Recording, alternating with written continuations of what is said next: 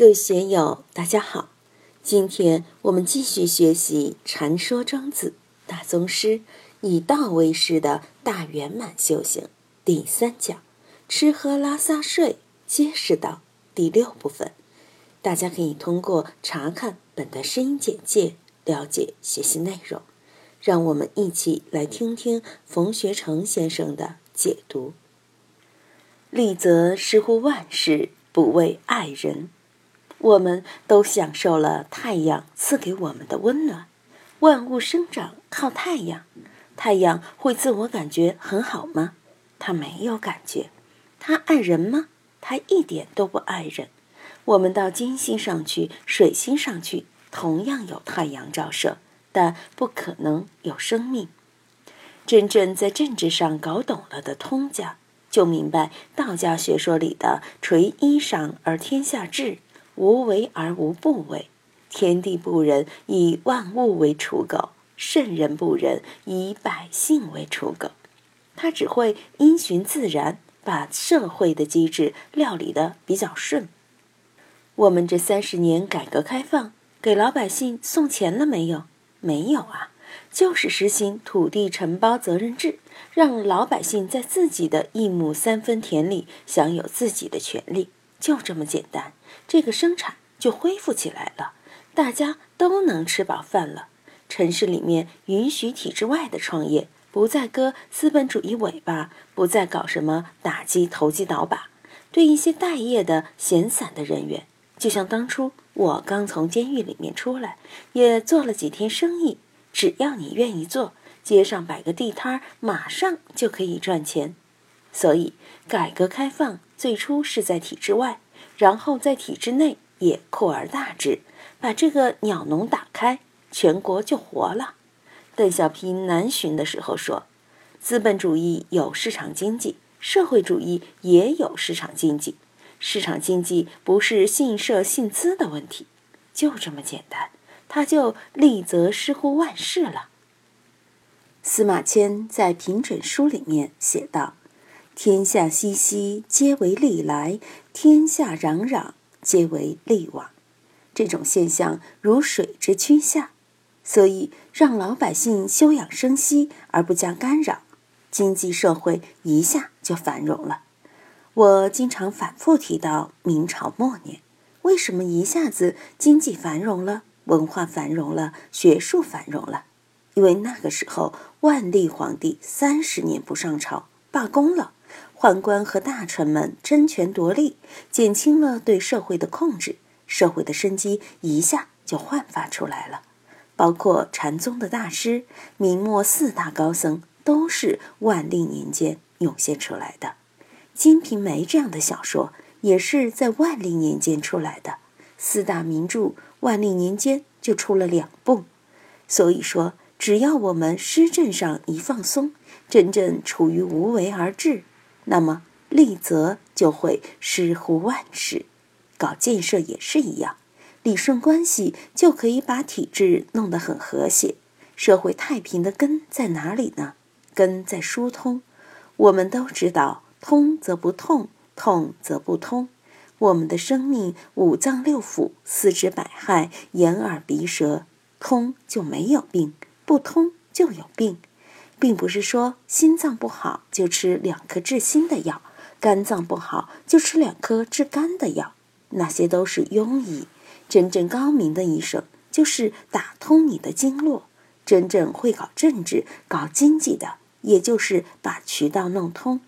所以《易经》有否泰二卦。什么是否卦？就是天地不交而万物不生，上下不交而天下无邦也。内阴而外阳，内柔而外刚，内小人而外君子。你把君子都赶到外面去，小人在里面，外面堂堂皇皇，里面全妖魔化了，社会怎么能好呢？太卦就反过来了，它是天地交而万物通也，上下交而其志同也，内阳而外阴，内健而外顺。内君子而外小人，这就是三阳开泰，上下交通，整个体制到每一个细胞社会的每一个角落都是畅通无碍的。你说爱谁呢？没有具体的爱。我爱上层还是爱下层？没有吗？我们自己的身体也是这样。你偏爱心还是偏爱肝？偏爱肠子？偏爱脾胃？偏爱眼睛？偏爱耳朵？不可能去私爱一个具体的什么东西，只能是整个生命的机能健康运行。社会、国家、民族都是这样。礼则施乎万事，不为爱人。只要打通整个社会的经络，就可以让它健康而有朝气。下面话题一转，故乐通物，非圣人也。我经常说，你坐在紫禁城的。你就坐在紫禁城里，千万别做县委书记的事；你当校长的就当校长，别把老师的事都搞完了；你当县长也不可能去把紫禁城的事情去操劳了，那个就叫失位。每个人都要各守各位，眼睛干眼睛的事，耳朵干耳朵的事，手干手的事，脚干脚的事，这就是各尽其用。所以说。乐通物是妄加增减，瞎去偏爱，本来就很通了，你又去通；本来就很美了，还要美上加美。之前新闻报道说，有位超女去美容，就死在手术台上了。可惜嘛，老天送给你这么好的形象，何况都是超女了，还有什么不满足的呢？还要去美容，去做个假下巴，这就是贪心妄想害人呢。把自己的小命都搭上了，所以故乐通物，非圣人也。通过超女这个事，我们就可以清清楚楚看得到。如今讲八荣八耻，说明很多人已经不知荣不知耻了。你提倡什么的时候，那个地方绝对有毛病。所以庄子说的最好：“望足履之事也。”就是说我们在路上走路，忘记了自己的脚。那么鞋一定很合脚，如果念念在脚上，那鞋子肯定有问题。忘腰带之事也，古人不像我们现在有皮带，只有一个布带弄在腰上，是用来拴内裤的。如果这个松了，那就献丑了。如果没有牵挂带子，就代表腰带很合适。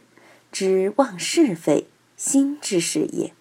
如果我们平常没有什么烦恼是非，吃得香，睡得着，那我们的心一定安宁祥和，很舒适的。如果还想着去乐通物，肯定是哪里有问题了。所以，真正的圣人，他就是一个通，也就是功，绝不刻意的去解决这样那样的问题，而是垂衣裳而天下治。学佛的人都知道，我们有兴亡，八世兴亡。曹洞宗的偈子说：“画堂无所识，谁敢跨其门？